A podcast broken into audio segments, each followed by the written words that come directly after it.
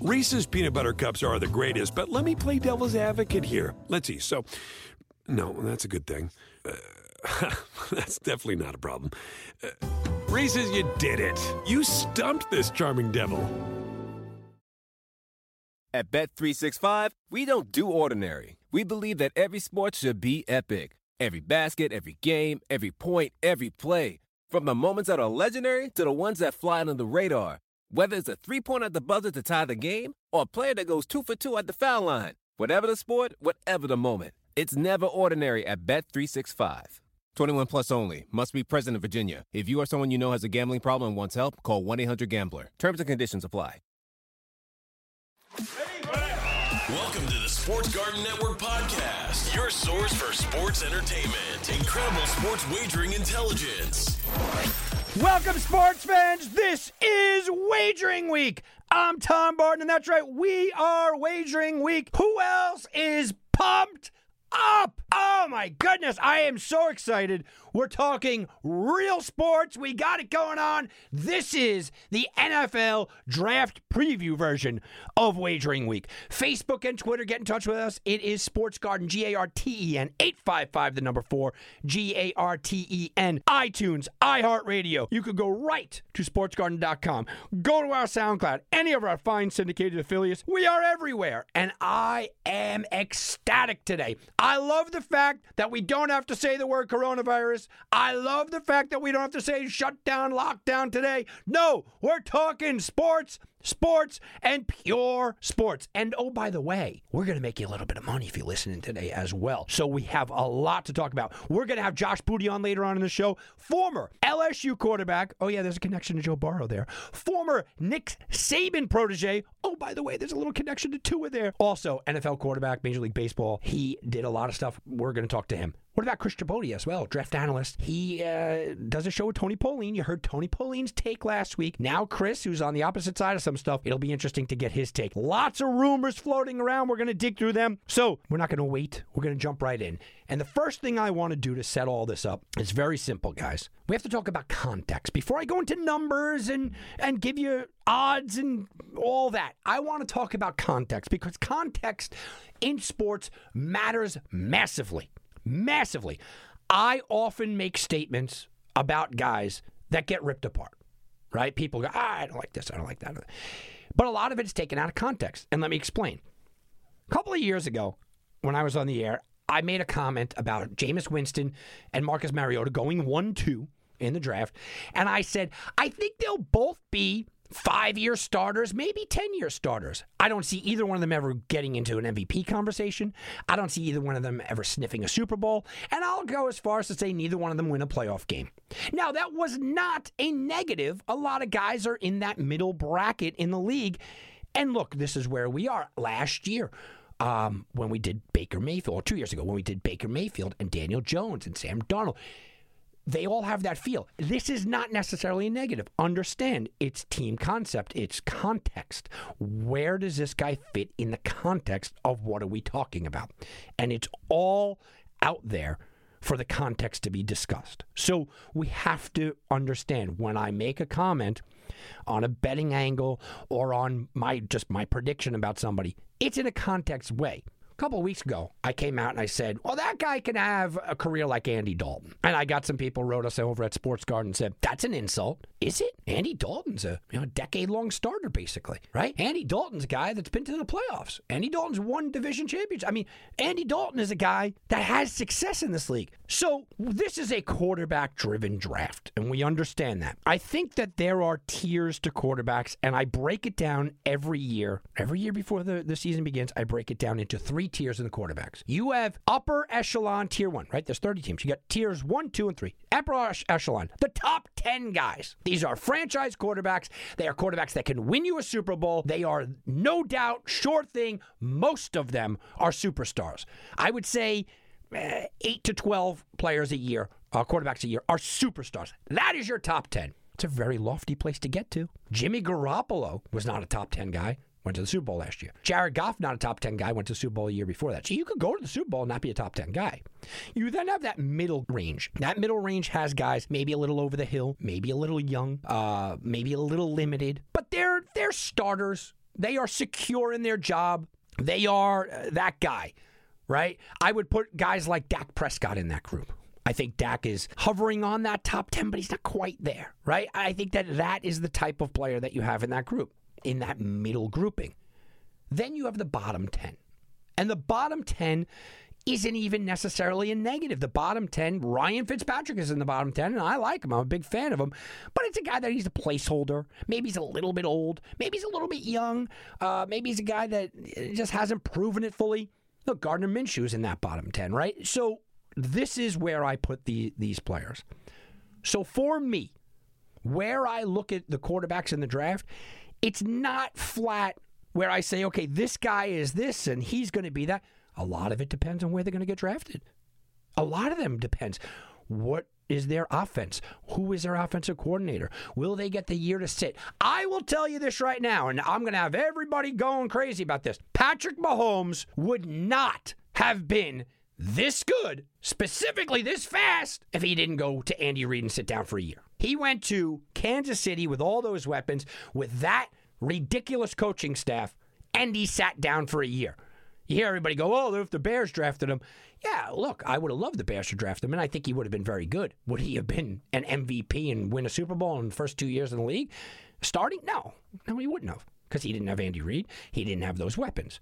So a lot of this is going to be where are they and where do they land? Joe Burrow is going number one. Okay. I am a little torn about Joe Burrow. I think Joe Burrow has the upside to be a very good quarterback. I have said about Joe Burrow, he is a five to 10 year starter. I think he is never in the MVP conversation, but I think he can win.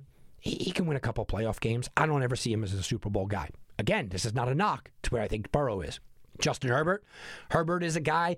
Again, uh, the guy that I made the mention to was was Herbert. I think he could have an Andy Dalton type career. You know, success, starter, but limited. Jordan Love, I don't see it, guys. I don't see Jordan Love. I don't want to say the word bust because I don't know where he's being drafted, but if you draft him in the first round, I think he's a bust. I don't think his athleticism translates to the next level unless he falls to the perfect team. The perfect team is maybe Saints or Green Bay. He would have to fall there. You go a little bit further. Jake Fromm, Jalen Hurts, to me, they're solid backups. They're Chase Daniels, right? They're solid backups. If you had to throw them in there uh, to start a game, you feel okay with it. Uh, Jacob Eason is a guy that I look at, and I look at Jacob Eason and I go, ah, there's a lot of potential there. Big arm. He's going to need the right situation. He could potentially be a, a Derek Carr type of player. I think that's a pretty good comp. Moving down the list, I'm an Anthony Gordon guy. And I like Stanley. I think both of them in the right spot could be a Ryan Tannehill type where they flourish later on in their career. Now, Tannehill played. I think that these guys have to sit, uh, but that's the type that he could be. And then the last guy is is the name I clearly skipped over, which is Tua. He's the name everybody wants to talk about. And you have the injuries, and you have the idea that he played with superior line, and you have the idea he played with superior wide receivers and superior coaching. I get all that. I think Tua has immense upside. Now, I'm not talking Andrew Luck, Trevor Lawrence type of hype that I've thrown on these guys, but I think he's got immense upside. He's got upside that you have to take the chance if you're the Miami Dolphins. You have to.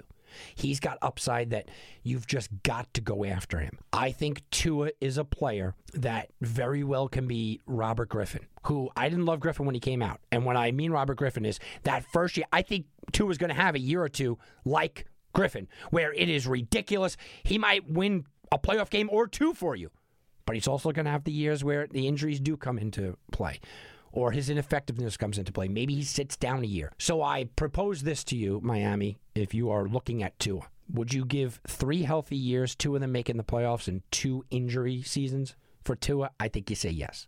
Now, if you're a team like the Chargers, maybe not. But I think Tua is the best quarterback in this class. That doesn't mean that I think he's going to have the best career of this class. All right, guys, we're going to take a quick timeout. We got lots more to talk about. We're going to go into some specific bets that we're going to make. And my best bet of the draft is coming up in just a minute. We'll be back right after this on Wagering Week. And now back to Wagering Week with Tom Barton. I bet you 20 bucks I can get to gambling before the end of the day. No way. I'll give you 3 to 1 odds. You're on. What are the odds? All right, guys, what are the odds? Well, I told you I'm going to come back, and I'm coming back with some stuff to make your wallet a little fatter. And yeah, we have it here. Justin Herbert's draft position is six. Over minus 120, under minus 120. You're paying a little bit of premium to play these prop bets. They're getting bombarded in Las Vegas with these prop bets, and I love it. I love Justin Herbert under the six. He's going to be drafted in the first six quarterbacks, okay? I'm hearing a lot of rumors that people are trying to trade it up to number three to go get Justin Herbert. While I don't know if that happens, I don't think he gets past Miami at five if Tua is taken before that. And if Tua doesn't, if Tua falls to five, Herbert's not getting past the Chargers at six. There is very little doubt in my mind that you have at least a push here. Now, for those folks out there, there is a five and a half on the board for Justin Herbert, and that is a position I do not like. This is one of those spots where I'm betting on the push. I'm betting on the push to back me up. Do I think a push is going to happen? No, I think he gets drafted in the top five picks, but at worst, I'm looking at a push. I don't see this as a situation where I'm going to be worried about a seven or later. I'm looking at it as, as a situation where it's going to be six or under. So that is the odds for Justin Herbert, and I absolutely love it. All right, let's go talk about some more betting odds, and we got some good ones. Uh, let's let's talk about quarterbacks drafted in the first round. We've talked about it many many times. I already gave this to you guys. I still believe that there is at least four, and maybe a fifth will sneak in. There is another prop bet out there though. Quarterbacks drafted in the first five picks. The over under and a half. The over is plus 240, under is minus 300. I kind of like it. I think you got to take the plus 240 here. We know that Tua is going in the first five picks, and we're pretty uh, guaranteed that Burrow is going in the first five picks. He's going number one. So you need Justin Herbert to squeak into the first five picks. Well, why not take a shot with it? Back this up with the bet that I just gave you, and you got a double bet on one game. One pays off that big. I love it. Here's another one. Player to be drafted first, Justin Herbert or Jordan Love. Justin Herbert's minus 200, Love is plus 165. I'll lay the 2 to 1. Jordan Love's not going the first five picks, guys. He, he's not. He's not going the first six picks. So I'm all over the Justin Herbert prop bets that nobody seems to like this guy. I think he's got a chance to go number three overall. So Justin Herbert, minus 200. I know you're laying a lot but he's getting drafted before Jordan Love. How about we move away from the quarterbacks, right? Will a running back be drafted in the first round? Yes, minus 400, no, plus 310. Yeah, this is a good running back draft. Swift and uh, Taylor and, and Hopkins. I mean, you have you have a lot of good premium running backs. Sometimes that's a negative, though. If you have a glut of big time running backs, a team might say, well, there's not much of a difference between Swift, and Dobbins and Taylor. Um, so I might wait, right? Cam Akers is down there, right? So I might wait. And if you're in a position to grab a running back, you may wait. No plus 310 is enticing, but I think I'm staying away from that one. But it's enticing. How about SEC players versus all other conferences? SEC by a half. That's an even money bet. SEC is going to be very front loaded against all other conferences. That means 50 15 SEC players are being taken. I mean, let's just run down the list. We know quite a few of them. We know Burrow, we know Tua, we know Thomas, we know uh, you know Jeudy. We, we know quite a few, but against everyone else.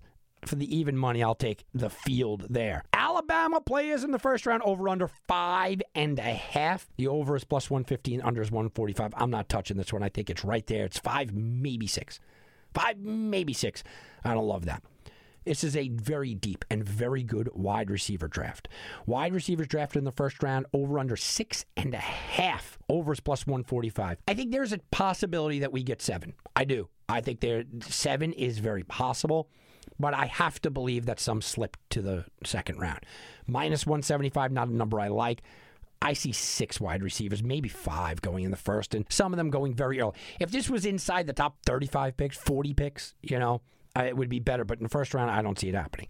Wide receivers drafted inside the top 10, yes or no?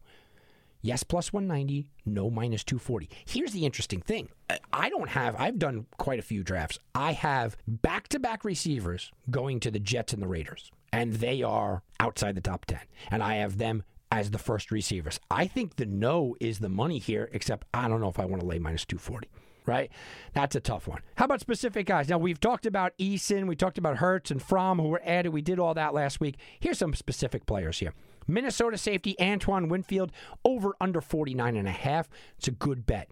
It's a good number, I should say. It's a bad bet. It's a good number. Ohio State running back J.K. Dobbins at 55 and a half. I'm going under there. I'm leaning the under there, I should say. USC wideout Michael Pittman Jr., 62 and a half. Well, if you love the wide receivers, 62 and a half, not a bad spot. I'm going to stay away from there. Florida State tailback Cam Akers at 74. Man, I think Akers has got all sorts of ability, but I don't know how many scouts agree with me there. I'll slightly take the under, but uh, I'm going very light there. And then LSU tight end Thaddeus Moss, 91 and a half people love the tight end position. The closer the draft comes, you start to see it more and more. Uh, you go there and you go, you gotta, you almost have to take the under. How about up against one against one? Tua opened at minus 150 to be drafted against Herbert. Herbert is minus 130. Uh, I, am not touching that. I think Tua should be drafted earlier. I think he will be drafted earlier, but it wouldn't shock me to see somebody move into the top five and try to steal one. CeeDee Lamb, Jerry Jeudy, minus 110. They are both head to head. And it depends on what the Jets do because the Jets might be looking at offensive lineman. The Jets might be looking at a, at a wide receiver. I think Lamb fits their profile better. I think the Raiders are set on Jeudy. So this is a minus 110 for a reason. I'm staying away. Jeff Okudah is a 120 favorite over Isaiah Simmons. I think I think this is you got to go all day. I, I don't think people love Simmons as much as the idea of Simmons. Grant Delpit minus 700 against uh, Winfield Jr. Delpit's going first, but I'm not laying minus 700 against anybody. DeAndre Swift minus 120 against Jonathan Taylor. Swift's going first. I don't know if he should go first. And I'm kind of in the camp of Jonathan Taylor is probably the better running back. Yeah, I, I believe it. I, am watching film and I see what Jonathan Taylor could do. But I think Swift goes first. I kind of like that one. Tee Higgins, minus 110. Jalen Reagor, minus 110. Eh, it's not something I love. It's not something I love. I guess Higgins is the guy there uh, to take, but I- am not touching it. Jalen Hurts minus 150 over Jake Fromm. Again, it's a coin flip. I think Hurts goes, but I'm not paying 150 for it. I, am not going to go near that. So there are some guys out there. There are some positions that you want to take a shot at, and this is always always fun to find those shots, find those guys, and say, okay, here's what we're doing. Here's another interesting one. The Browns to draft a defensive player with the first pick. This has been moving all day. It's gone from uh, almost five to one down to minus two and a half to one, plus, well, plus 250. That happened today. That means the Browns are really looking at a defensive player. I have them mocked to a defensive player. So for me, this is uh, something I got on early, and I think it's it's something that you look for. First wide receiver drafted. I still think Jeudy could be the guy. Quarterbacks in the first round. I told you guys I already gave that to you. Quarterbacks in the first five picks. These are all bets I like, and and I really like the Justin Herbert under the six. That is a number that I am really leaning towards. I'm really in, enjoying the value I'm getting back at that as well. I just don't think he goes to seven. That's my best bet where we stand. That is my best bet uh, so far of the entire draft. Where we sit, Justin Herbert under the sixth pick is my pick. And I'm going to load up on Justin Herbert in quite a few spots. All right, guys, we're going to take a quick timeout. We'll be right back right after this. We're sending you back to the future. Okay, all right. Bet to the future.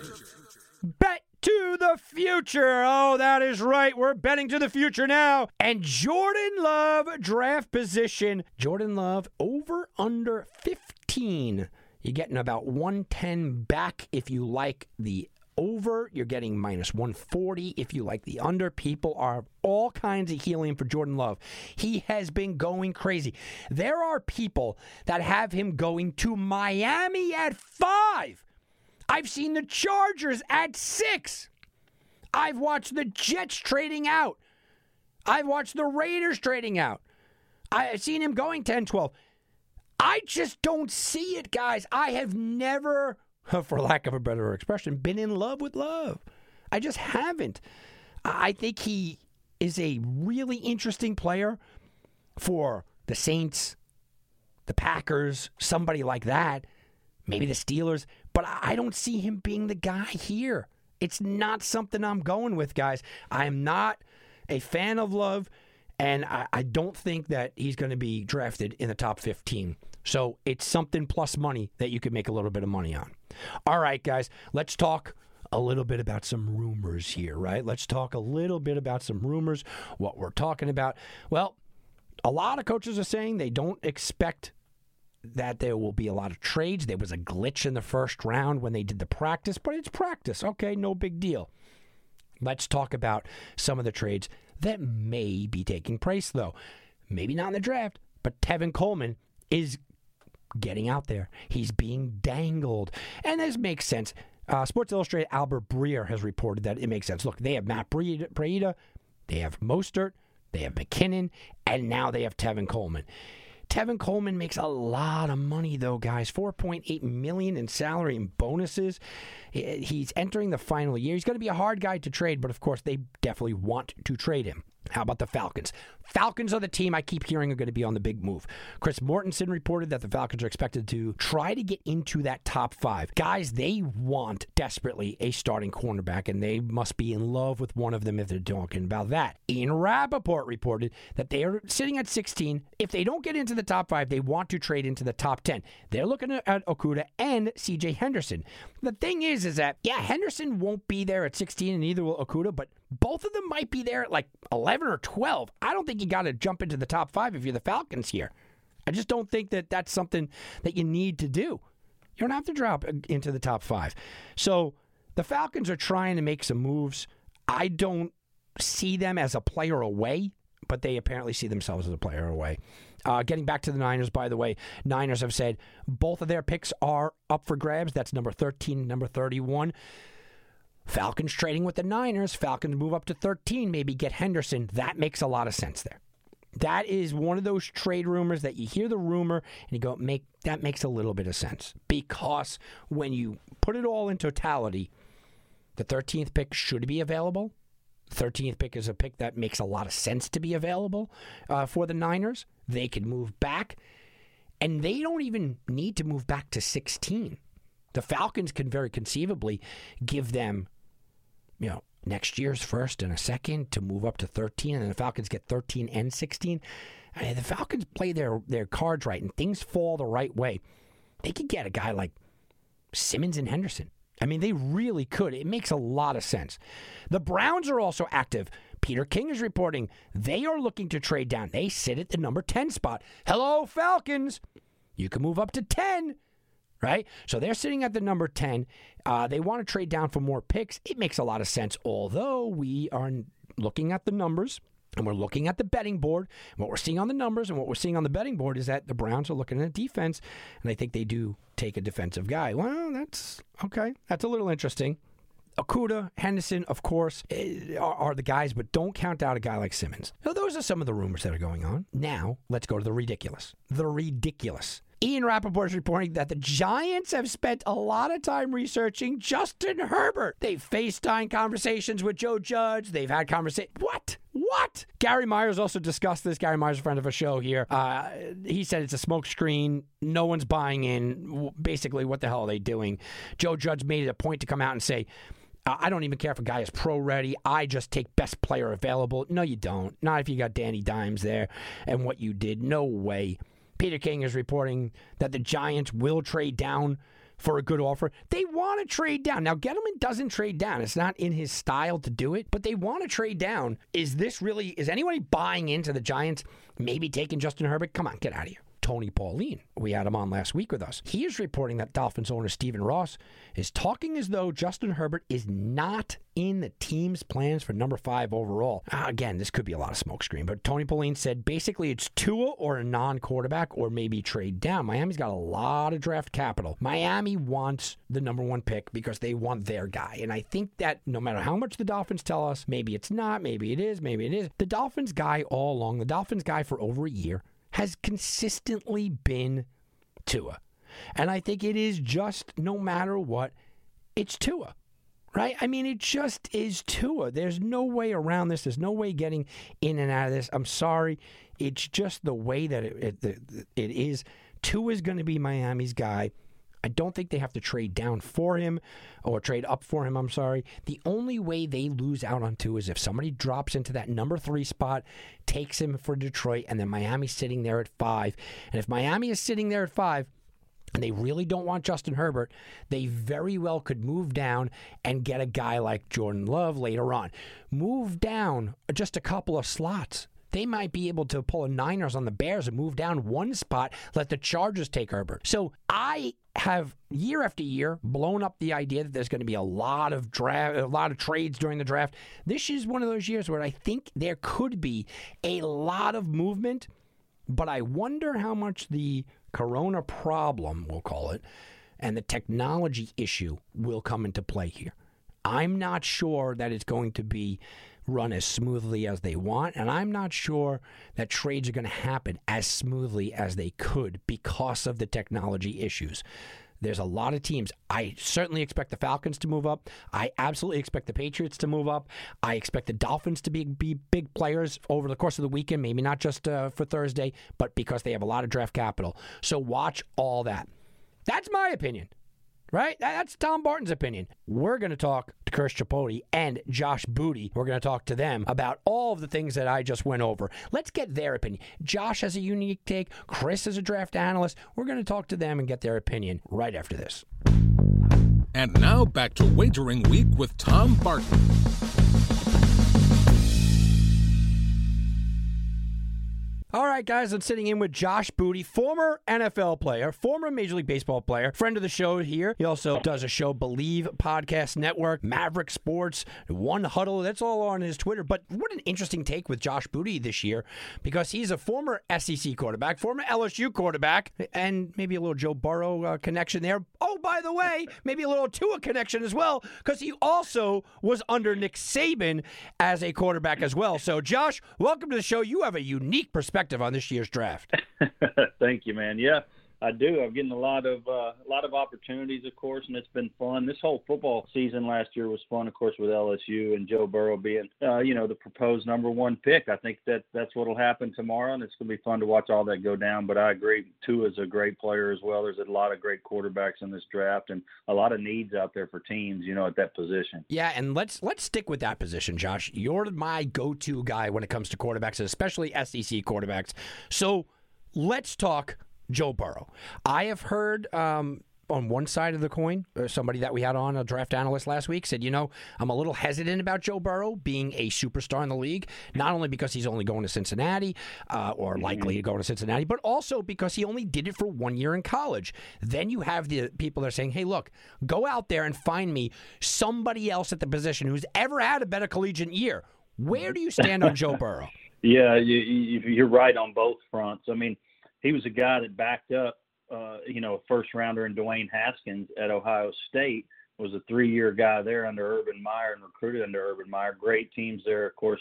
Uh, there with the Buckeyes and decided to transfer to LSU two seasons ago. Won the job in in about two weeks when he showed up on campus. We did not have a quarterback ready uh, to play at the time that he showed up, and thank God he did because he had a good junior year, but it was not near as it was about a half as good as it was his senior year.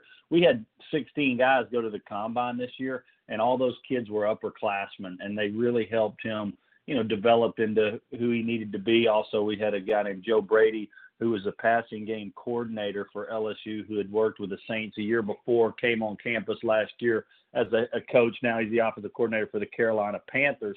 But he was there uh, for one year, a whole off season, and him and Burrow really gelled with all the talent that, that they had around him in place. Great receivers. We had four linemen coming back last year on the offensive line, which were huge, which was huge for Joe, uh, to say the least. And and you know we just had an overall wonderful team effort, and the stats that Burrow put up were just phenomenal. No one's ever thrown for 60 touchdowns in a single season. He did that. No one's ever thrown for over six, 76% completion percentage, and he he did that. So elite efficiency from Joe Burrow last year. Yeah, and everything seemed to fall right for Burrow. Uh, The one thing that everybody kind of is just jumping on is Cincinnati, Cincinnati. But here's my argument: I'm not a Bengals fan, okay? But Zac Taylor is a young offensive mind. Callahan is an offensive mindset. These guys I think that they are the right guys for a young quarterback. Now, I don't know if it's Burrow or not, and I'm kind of torn on Burrow myself. I think he's a guy that could be, will probably be a long term starter in the league.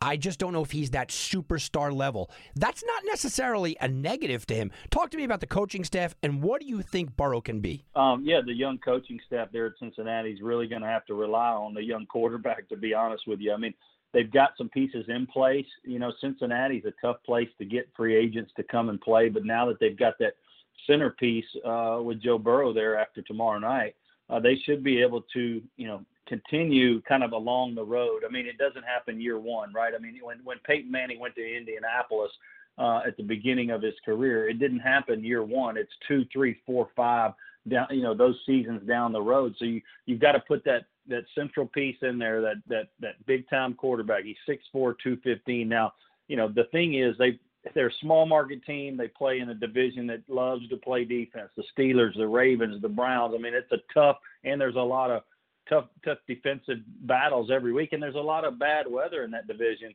uh, sometimes, especially second half of the season. So he's going to have to throw you know through some of the wind and rain and snow and all the bad weather days, but um, you know, I think he can get it done. I, I, Cincinnati's a tough place to win, but he's going to have to play well enough for them to see the promise, uh, and other people see the promise to be able to keep the guys that they have that go into free agency, and then also acquire guys into their organization that are free agents. So there's a lot that has to go on there that that people have to see that there is going to be uh, you know, light at the end of the tunnel. Yeah, light at the end of the tunnel is what everyone's looking at for Tua T. And uh, you have a unique perspective. Obviously, you coached under Nick Saban. Uh, you look at Tua, and everybody points to the injuries, and the injuries are obvious. Okay, uh, we could almost push them out of the way. Mm-hmm. If you're mm-hmm. taking an injury risk, you take an injury risk. What I'm concerned about slightly, and I've been on the Tua bandwagon, is the fact that he potentially will be playing with four number one wide receivers. I mean, there are four guys that are going to go in the first two rounds of the next two years, or at least the first two rounds, right? Dynamic yep. offensive line. Nick Saban, of course, that, that great coach.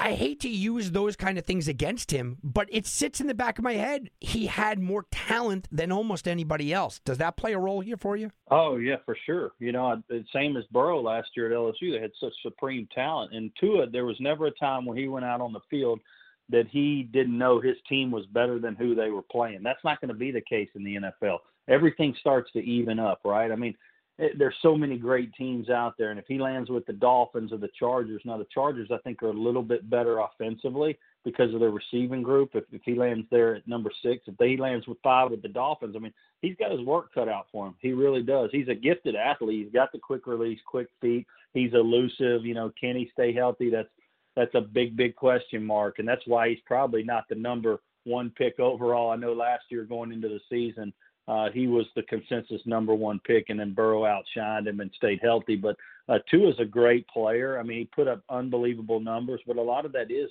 uh, having to do. It would have been a lot tougher for him to put those types of numbers. I think he threw 87 touchdowns and 11 picks uh, in his career at Alabama in three years, and he didn't even start in all those ball games. So I mean, he did that relatively quickly. He put up those types of numbers, but you got to look at their receivers, their tight ends, their backs. I mean, everything offensively uh, you know, was stacked in his favor. So you're right. I mean, it's it's going to be tougher at the next level. You know, Tua is a guy that I think you have to gamble on if you're Miami. It, it, the way that I look at it is, everyone talks about the injuries.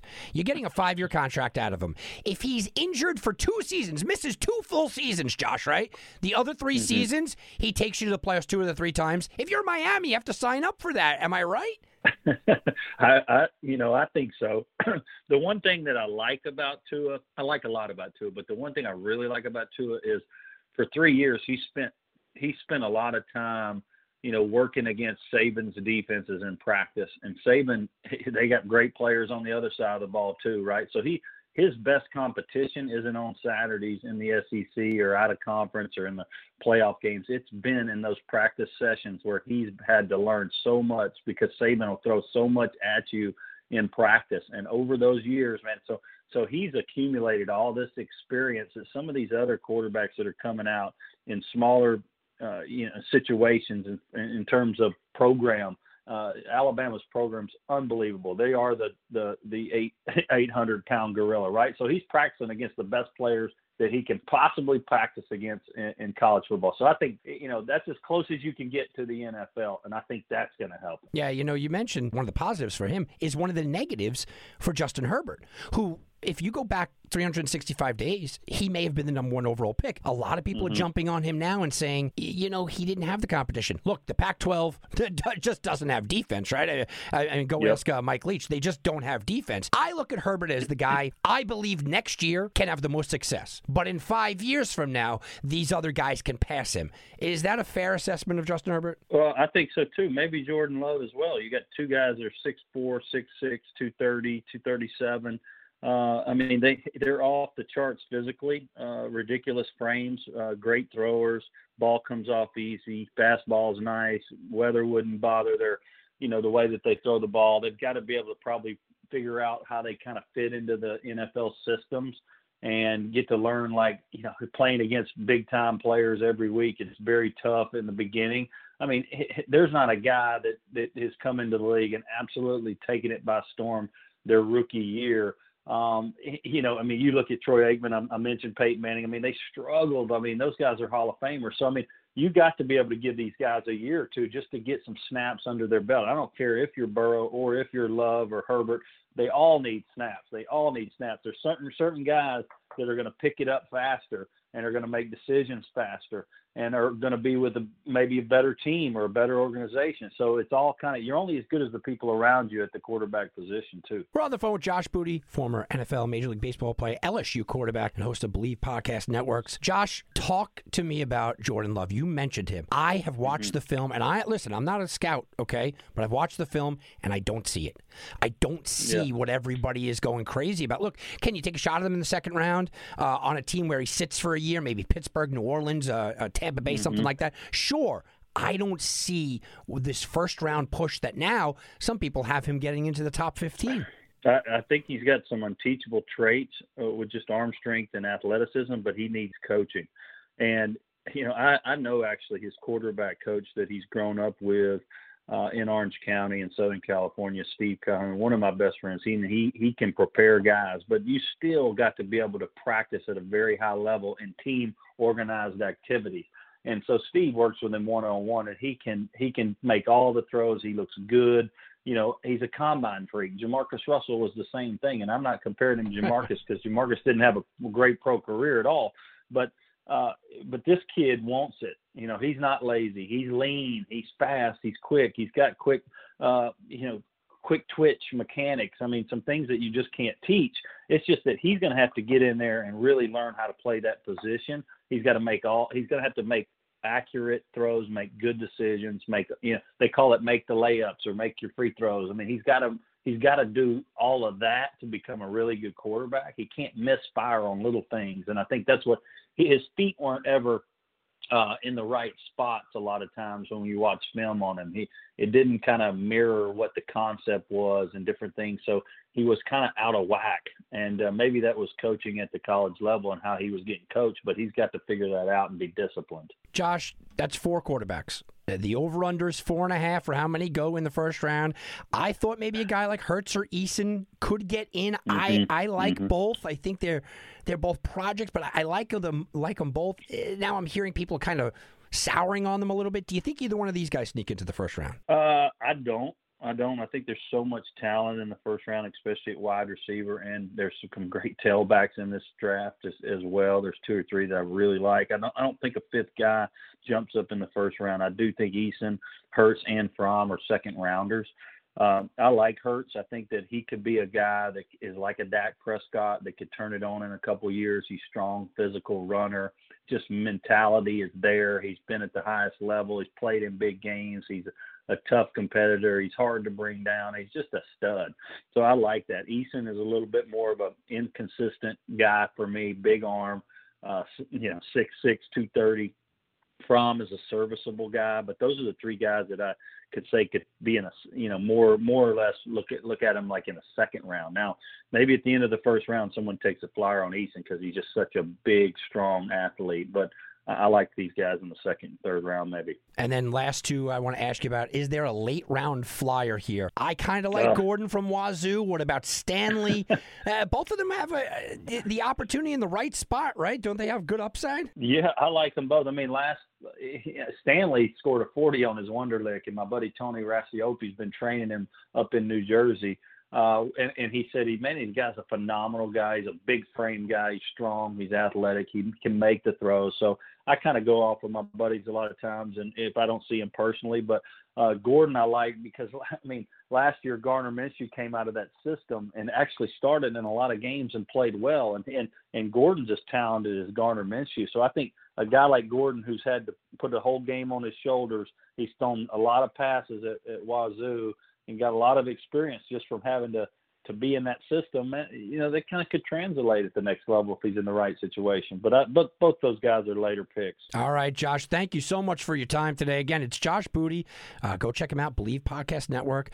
LSU quarterback under Nick Saban. I think you are the guy in the country right now that everybody wants to talk about about quarterbacks. Uh, Josh, it's been really fun. By the way, I, I, before I let you go, I have to say congratulations yeah. on your nephew. I saw he's going to Liberty. Well, he's not. He got an offer from Liberty, okay. Freeze, but so he's you know he's got a senior year. He's got to play at Allen, Texas, where Kyler Murray went to high school, and and it's going to be fun to watch him. So uh, I'm I'm pretty excited. Hopefully, one day we'll be breaking down him going number one overall. Right? That'd be awesome. Wouldn't that be awesome? Yes, sir. Thank you for having me. Absolutely. We'll talk to you and enjoy the draft, Josh. Have a good one. All right, guys. That was Josh Booty, and it is. Look, I'm not just uh, saying that. I think it's a unique perspective. Somebody, uh, the number one pick in the draft is Joe Burrow, LSU quarterback. The probable top five pick, the number two quarterback, is Tua, uh, who is a Nick Saban guy, and who else knows those two schools, universities and coaching better than Josh Booty. So thank you to Josh. As the hours count down to the official NFL draft, we welcome on host of the Draft Analyst, Believe Podcast Network, Chris Tripodi. Chris, welcome to the show. Hey, thanks for having me, guys. Glad to be here and always good to, to talk some draft as uh, everything's really starting to heat up now. Oh, it really is, man. I cannot wait. I, look, you could say, you know, that you had more anxious drafts maybe if your team was number one or in the top five. But I think collectively, as an NFL community, community and a, a, sports community, this is the most anticipated draft ever because we're all on pins and needles. We need some kind of sports, and uh, you know, it's not a game, but look, this is real sports. So let me start off with the number one guy, right? Tony Pauline, uh, who you know very well, obviously. Uh, he was on the show last week, and he said, you know, he's a little cautious about Joe Burrow because Joe Burrow is a guy that really only did it one time, just once. It was a phenomenal record breaking once, but he only did it one time. There are people that have kind of just gotten to the point of saying, well, Burrow is going to Cincinnati, so he's not going to have a great career. There are people that are saying, look, you know what? I saw what I needed to see out of him. It doesn't seem like anyone is saying he shouldn't be the number one pick, but I do see levels of interest in him and how good he can be. What's your take on Joe Burrow? Uh, I mean, we'll start coming into the season because, you know, obviously, as you said, I, I know Tony very well. I know his uh, doubts here, and we obviously talked about Joe Burrow over the summer. And I, you know, I had him as like a fifth round, sixth round type of guy. Um, obviously, he has proven that evaluation to be completely wrong. Um, you know, just with the season he had and the numbers he put up. And it's not just the numbers, it's not just the records, it's not just the Heisman Trophy, but it's how he did it. Uh, he won big games. If they got off to a slow start for maybe a quarter, uh, he would pick the team up. They would get on a roll, and then it would be game over. Uh, he stepped up in the big moments, which is what you really want to see out of your franchise signal caller. Um, obviously, yeah, there are some some questions because it was a meteoric rise, and when guys rise like that, I'm sure Tony probably mentioned Baker Mayfield um, to you when he was on the show. Uh, Baker Mayfield had a similar rise. He was kind of a day three guy coming into the season, ends up being the number one overall pick. Uh, I think there is a definite difference between Joe Burrow and Baker Mayfield. I like Burrow better as a prospect, um, but whether he should go number one, I think he should. I mean, Cincinnati's there; they need a franchise signal caller, and frankly, Tua Tagovailoa has an injury history. There are concerns there, and it's something that could possibly even affect his mobility when he gets back on the field. Maybe he's more hesitant to run. Maybe he's not quite the same level of athlete. And just the questions in terms of injury, that makes Joe Burrow my 1A and Tua my 1B. But I can honestly say if Tua were 100% healthy, I very well may have him as the top quarterback in this class. All of a sudden, 365 days has gone by, and Justin Herbert is no longer the number one. I think he might have been number one last year overall. Uh, he seems uh, sort of been the forgotten guy for most of this offseason. And then all of a sudden in the last week, I'm hearing that number three pick that the Detroit Lions are clearly dangling may go to Justin Herbert. I've even heard Miami likes Herbert a little bit over Tua. How much do you believe in these rumors? How much do you believe that Justin Herbert might be the guy? I, I would say that the general rule is the closer to draft you are when you hear certain rumors, the less likely they are to be true. It becomes lying season around the league for GMs and scouts and just team personnel, anybody. They want to put information out there that is information that is not true. Information so Chris, that people may use to make a different move. So you're not believing that uh, Gettleman and the Giants are really scouting Justin Herbert? no, I, I, can honestly say that is not something I believe. that has been the big rumor in the last 24 It's ridiculous. uh, I, I, mean, I, I saw that, and even if you like the guy, I mean, you, what you did last year in the draft, taking a quarterback high, and what that quarterback did to you know justify that pick that you took him with, it's it's so hard to think that they would do something like that. They want to trade down, supposedly. It would be the first time that Dave Gettleman has ever done such a thing. But if they do want to trade down, they would float some interest in a player that other teams might be looking to move up for. Some people say, if I'm a betting man, well, I am a betting man, and the Giants are taking an offensive lineman, right? Um, Chris, let's talk about the offensive line. I had made a statement earlier in the week that I believe as many as five offensive linemen could go in the first 12 picks.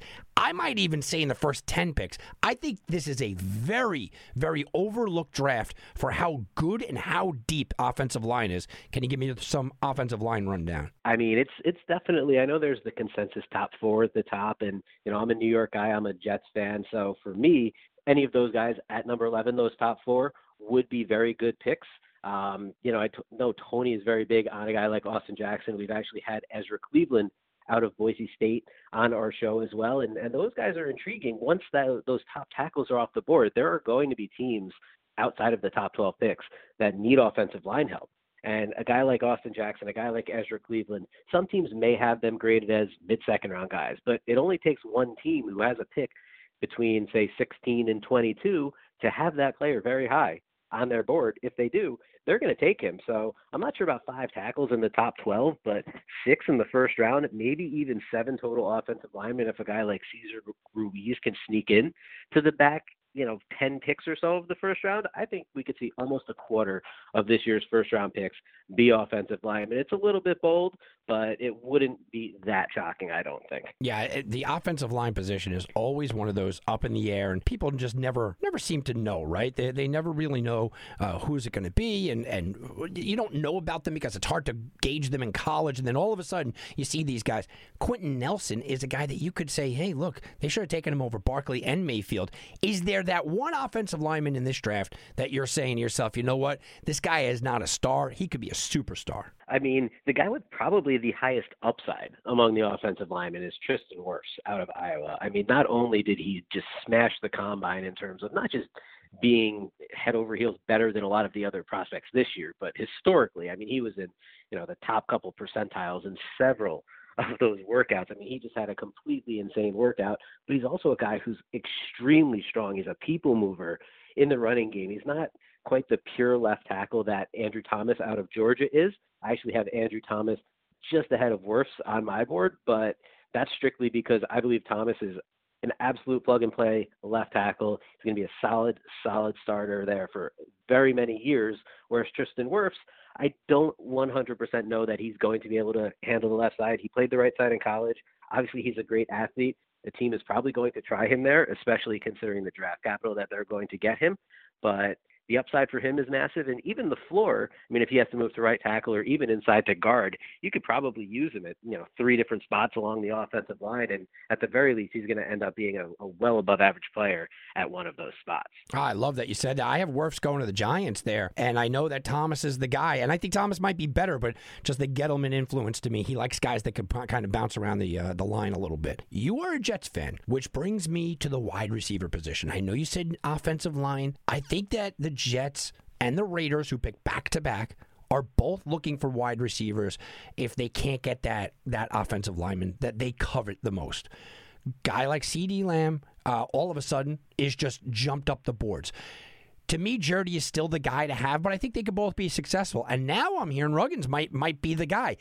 We had, uh, you know, a draft analyst tell us he has seven, eight, nine potentially wide receivers going in the first couple of rounds.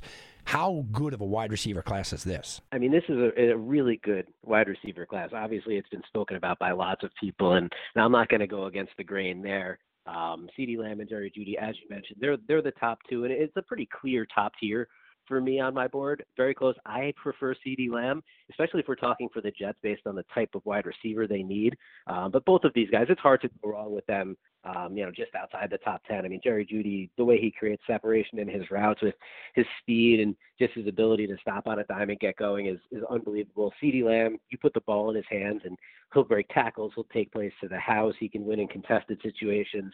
These guys are going to be very good receivers at the NFL level. And then, you know, you have guys like Justin Jefferson, Denzel Mims, Henry Ruggs, who you mentioned. Um, you know, those are those are guys that are probably going to go in the first round. You even hear names like maybe Jalen Reagor, even a Michael Pittman Jr. There could be so many wide receivers taken in the first two days of this draft. I would be shocked if the number were less than 15 wide receivers in the first 100 picks, and it could get to 17, 18, and just kind of go from there. There is just so much of a depth of talent that the difference between the number seven receiver on some boards and the number 13 or 14 receiver is going to be very minuscule. And teams are just going to kind of group these guys into tiers and say, you know, we can take one of these guys as they fall to us. Maybe we can trade back a little bit and collect some picks later on as well. Yeah, I do a little bit of work for the uh, Las Vegas Raiders on, out in Las Vegas and Fox. It's the same thing with the Jets. I'm like, wh- why would you reach at 11 or 12 when you could go get them, especially the Raiders who have two first round picks? You could go get them on later on. I don't look. I, I like Jeudy. I like Lamb. I'm just not a wide receiver guy. I mean, I don't think a wide receiver is going to make or break your team. I understand the need there, but do you look at it where why would you dra- spend your draft capital that early on a wide receiver?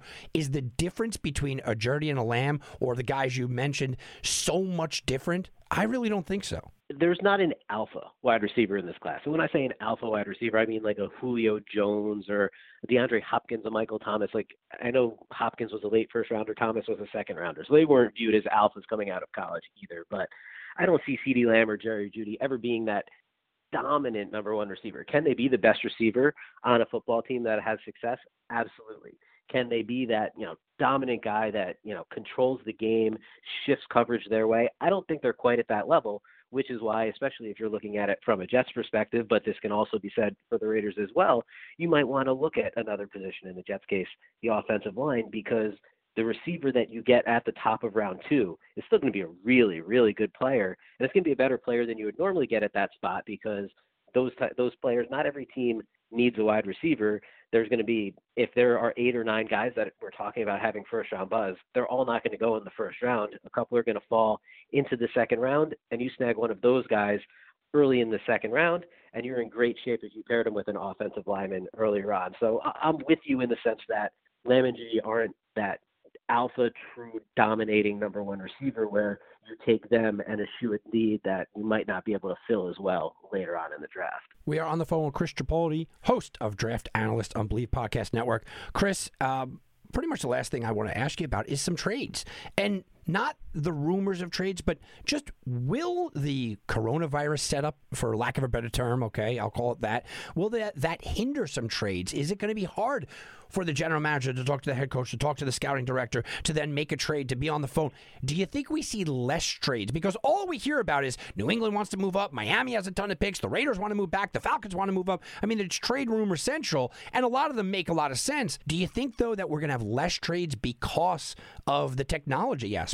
I think it's a very polarizing question, and, and I honestly don't know if there will be fewer trades or if there will be more trades because teams haven't been able to go through their normal pre-draft process. So presumably, if they're not out at pro days or bringing players in for workouts and, and talking to them and you know kind of getting deeper into who they are as players, they're just going to spend that much time, that much more time rather, going back to the film And if they go back to the film and and there's a guy that they really love out there, even if they weren't able to do everything they were able to do, maybe they say, you know what, this player is a tier ahead. We need to make a move up the board for him, something that maybe they wouldn't have done if, you know, things like pro days and workouts were available for them to gather a bit more information. They might go a little bit more on conviction if a team has enough picks to make a move and do something like that. Whereas there might be other teams that they look at the film and they say, okay, these guys are in like a group of seven to eight different players at the same position. We don't know enough about them to really differentiate. So we're just going to let the draft come to us and we're going to move back. I, I would think we can see a lot of trades. Obviously, it takes a buyer wanting to move up and a seller wanting to move down, but I wouldn't be surprised if we see a lot of trades. But in terms of the technology and, and everything that they're doing differently to hold the virtual draft, kind of like a fantasy draft. And, you know, the fun in doing a fantasy draft is making trades and, and getting the players you like. It's not quite the same, obviously, at the NFL level, but it wouldn't shock me as long as teams are able to manage based on the technology that they have um, you know, if we do see some more action early on, just based on conviction plays by certain teams. All right, Chris, last question. Who's going to be the guy in the fantasy draft or NFL draft that says, hold on, pause, pause for a minute? Because you know that happens in every fantasy draft. I mean, it's got to be Belichick, right? If something happens, he's taking the pause. Well, I, I was going to go to somebody who you've already mentioned and, and say it's going to be Dave Gettleman. I mean, the guy hasn't traded down in his entire career when he's had a war room and hasn't had to, you know, rely on technology and things going like that. Now, not only are there rumors, and there usually aren't even rumors around Dave Gettleman wanting to trade down. Usually it's, nope, not going to happen. He's not considering trading the pick. When they had number one and they were or I went sorry when they had number two the other year they took Saquon Barkley. There were no rumors about moving down or anything like that. Now you're getting them all over the place. Um, it'll be interesting to see if you know the Giants do want to trade down, and they're like, "Wow, we can't. What, what's going on? Where are we at with this?" And you know they, they start to kind of scramble at the last minute. Uh, but yeah, you, you take Belichick, and, and I'll go with Gettleman. We'll give it a nice northeast feel to, to close this out. one doing it because of his sheen uh, insight, and the other one doing it because of pure ineptitude. I love it, Chris. Thank you. Enjoy the draft. I know you will, and uh, we will talk again. That's Chris Tripodi, host of the Draft Analysts on Believe Podcast Network. Chris, thank you for your time. Thanks for having me. It was a pleasure talking ball with you, and uh, you know we'll do it again sometime soon. Absolutely. All right, guys, that is Chris Tripodi, and thank you again to Josh Booty, who we had on today. Uh, look, we have real sports now. This is it. it. It's not an actual game. I get it. I understand. You know, the game isn't actually going to be played, but it's real sports. It impacts the games, and for us, in in where we sit, ladies and gentlemen, this is a situation where you can make some money. And I've been telling you for over a month now ways to make some money, ways to build your bankroll. We told you earlier my best bets of the day Go out there, build your bankroll. You don't have to get crazy and bet five team parlays and ping pong. You have the NFL draft. The NFL draft you can figure out. You can get good numbers on. You could go shop around. Treat this as a regular game. Don't go crazy about it, but absolutely have some fun and make some money. I hope all of your teams get exactly who you guys want. We know it's not going to happen, but I hope so. And I hope everybody goes out there and enjoys the draft and it gets us away from the world that we're living in right now. I'm Tom Barton for Wagering Week. We'll be back, and you can bet on that. This has been a presentation of the Sports Garden Network. To be a part of the show, call 1 855 4 Garden. That's 1 855 442 7836. Connect with us on Facebook and Twitter at Sports Garden, G A R T E N. Get all your credible sports intelligence 24 hours a day by visiting us at sportsgarden.com.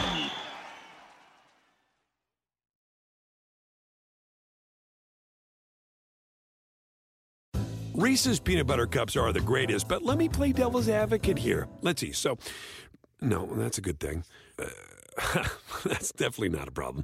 Uh, Reese's, you did it. You stumped this charming devil.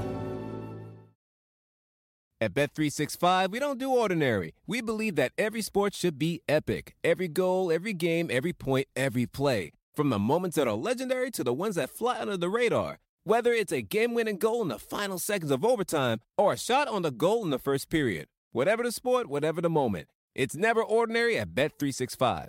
21 plus only. Must be present in Virginia. If you or someone you know has a gambling problem and wants help, call 1 800 Gambler. Terms and conditions apply.